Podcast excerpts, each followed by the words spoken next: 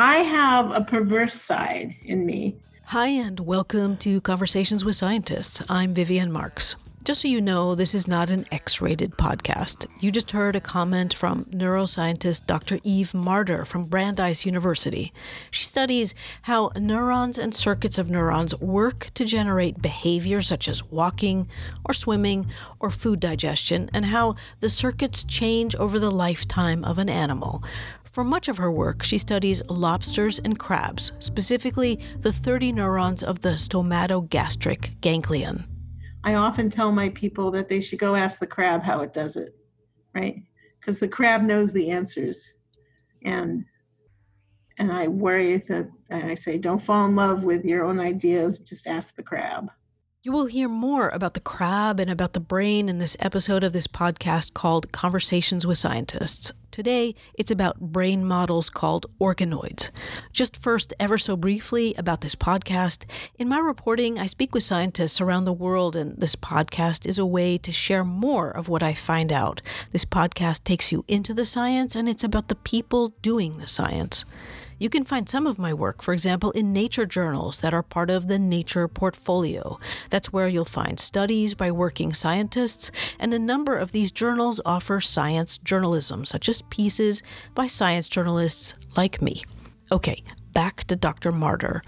I spoke with her ages ago about organoids and using organoids to study the brain. In talking to a neuroscientist, one way to get off on the wrong foot is to ask them about the mini brains in the dish on their lab bench. It's not that the blob in the dish doesn't somehow look like a piece of living tissue that could be a piece of brain, or that this blob isn't relevant to studying the brain. It is. Organoids are grown from stem cells that were coaxed to become neurons. They differentiate and grow into three dimensional objects, and these objects are becoming more complex and more dynamic in labs around the world. Some labs are connecting organoids to one another and making assembloids. But these are not mini brains in a dish, they are a model of the brain. Actually, according to Eve Marder, they are a biological theory. I think the only way to think about organoids, in my mind, is to think of them as biological theory, in a sense. We're doing, because what you're doing is you're constructing something which is not the same as the real brain. But if you do it extremely well, and if you ask the right questions, that might lead you to, to insights that could lead you to do better or more insightful questions in the real brain. Theory in biology, as Eve Marder has written in one of her columns in the journal eLife, is what she calls disciplined dreaming. The discipline aspect comes from, as she points out, the challenge of creatively marrying the rules of mathematics and physics with what is known of fundamental biological principles. So, how does this connect to organoids? I noticed that some stem cell researchers and neuroscientists had quite disparate views of organoids, so I asked Eve Marder about this. There are many experimentalists who distrust theory in general, and there are because they think theory by definition is not real. Um, and then there are many people who misunderstand the role of theory because as far as I'm concerned, theory is to suggest new ways of thinking rather than to replicate what's what's already known. So, and I wrote a piece, a little piece called Theoretical Musings that I can send you, which is about theory.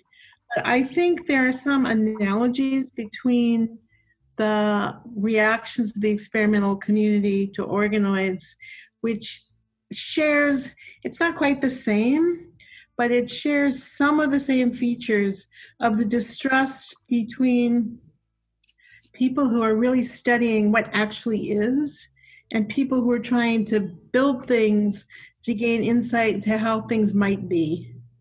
Because I think the only way to think about organoids, in my mind, is to think of them as biological theory, in a sense or doing because what you're doing is you're constructing something which is not the same as the real brain But if you do it extremely well, and if you ask the right questions, that might lead you to, to insights that could lead you to do better or more insightful questions in the real brain.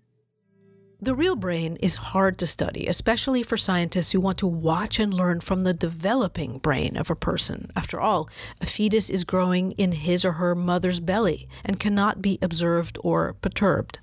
And to understand neurodevelopmental disorders, for example, physician scientists are eager to understand exactly what might be going awry in those early phases of development.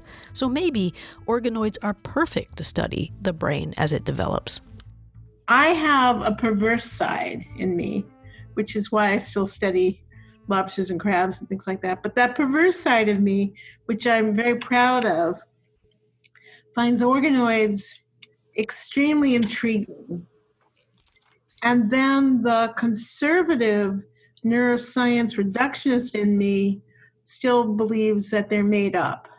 So that there are things you're going to see in organoids that may be not terribly useful in terms of understanding how things work in the real brain. And there are other things that are going to be revealed in organoids that could open up whole new lines of investigation because you see something you never would have otherwise imagined.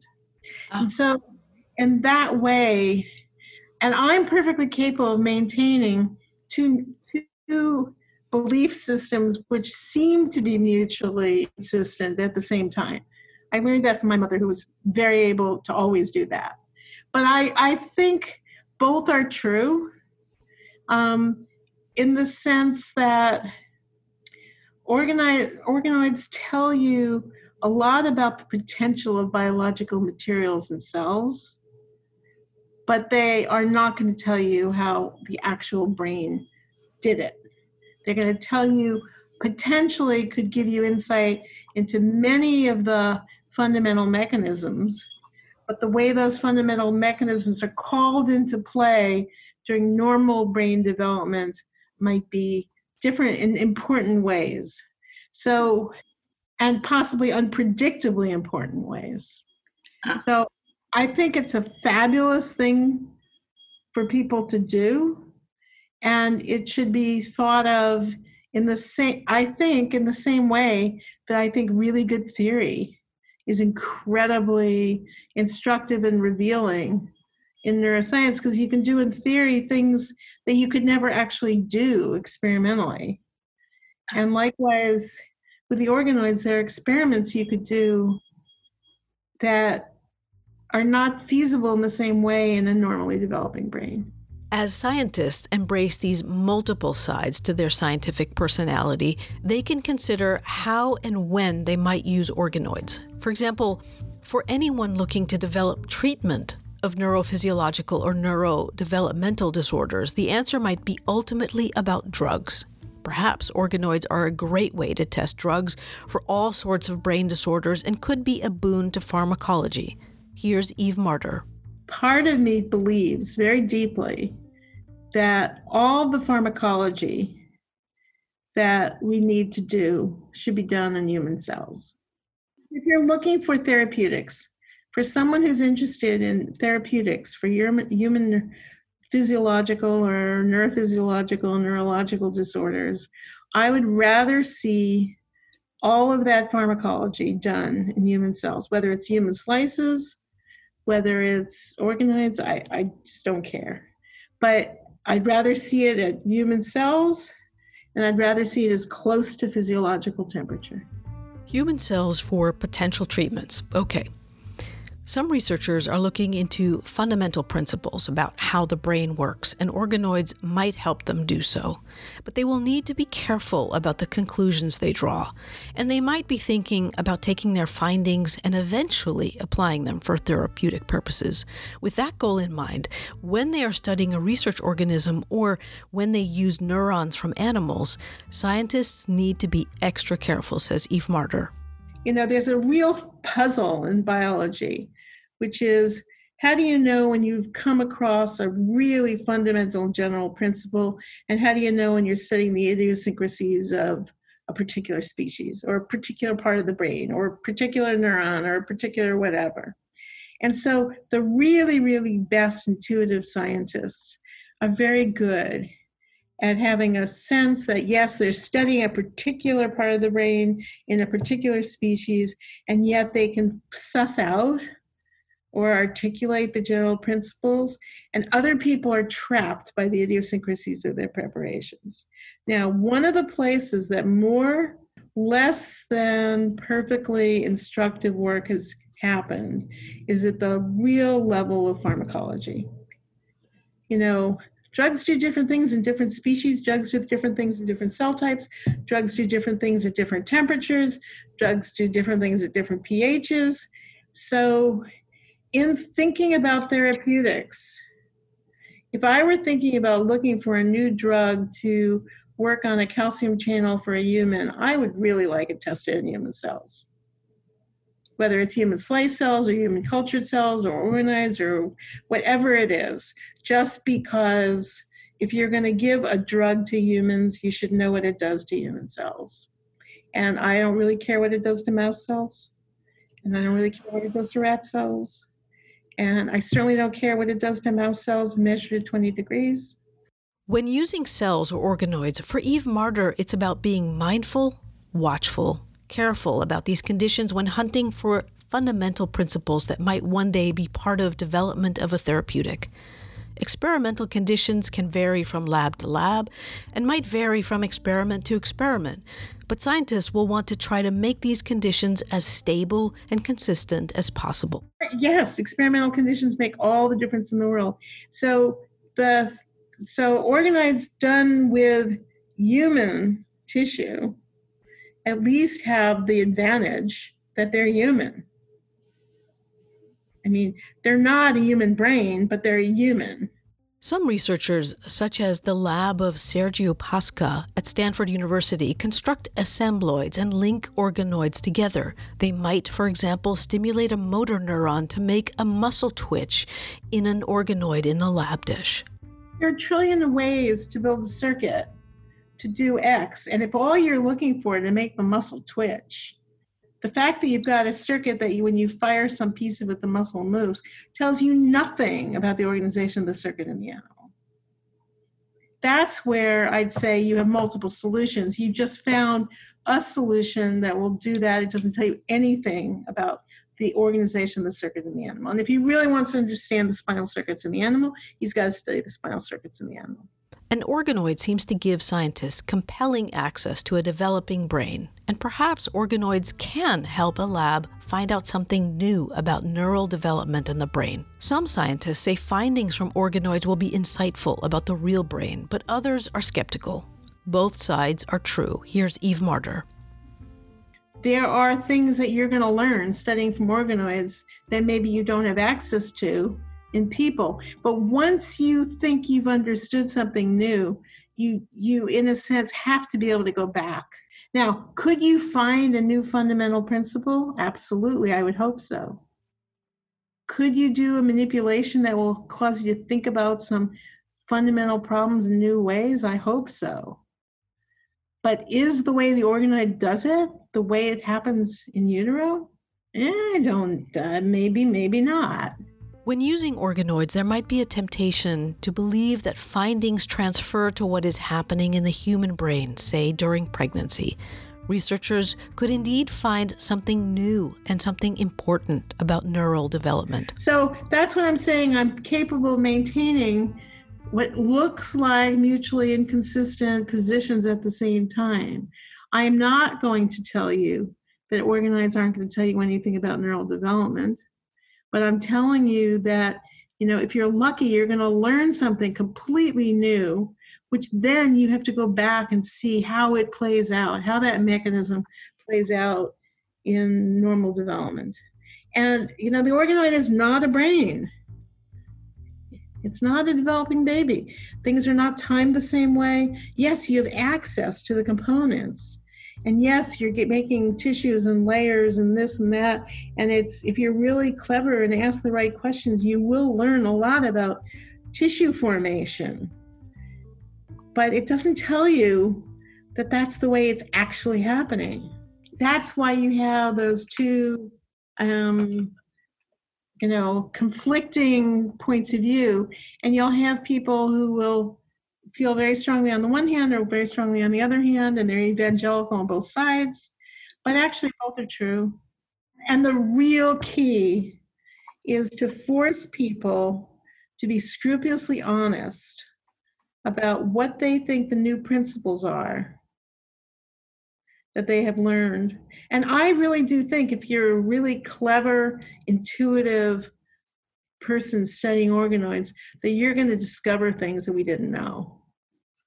Precisely because you have access. But then you have to figure out how those things play out.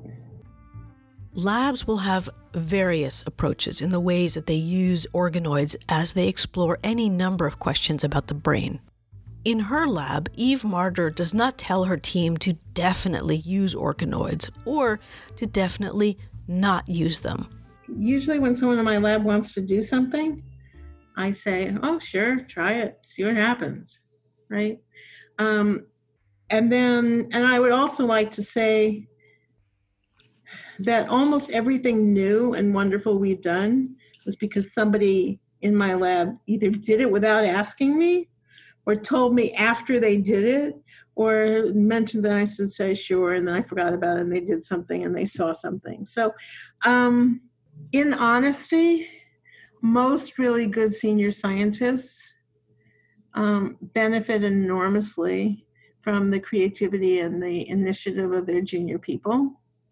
And their job is to encourage that and not um, and not to tell those people what the answer that they should be getting is right so you know i often tell my people that they should go ask the crab how it does it right? Because the crab knows the answers. And and i worry that i say don't fall in love with your own ideas just ask the crab.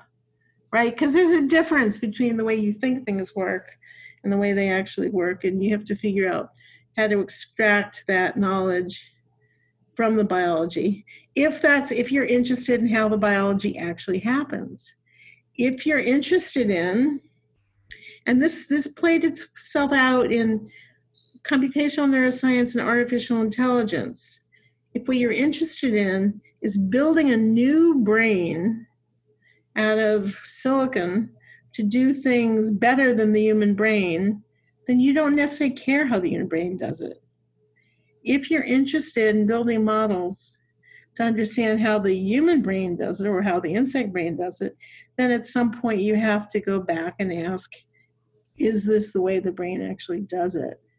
So both things are, you know, I I'm perfectly comfortable with people who really are all about artificial intelligence and all about trying to build a new generation of intelligent creatures that just don't happen to be biological and and that's fine and then there are people who want to use computational theoretical methods to understand the nervous system and that's quite wonderful but they too cannot be confounded you have to you have to be clear on what your what your goals are and i think you know in the same way the organoid people, I think, have to be clear what their goals are.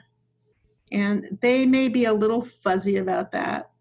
They're probably not being careful enough to say, look, I'm studying the, the potential mechanisms and I'm seeing things that would be difficult to see otherwise. And hopefully, I'll learn new principles, and maybe this will tell us what we should be looking for in naturally developing brains. That was Conversations with Scientists. Today's episode was with Dr. Eve Marder from Brandeis University. And I just wanted to say, because there's confusion about these things sometimes, there was no payment involved to be in this podcast. This is independent journalism produced by me in my living room. I'm Vivien Marx. Thanks for listening.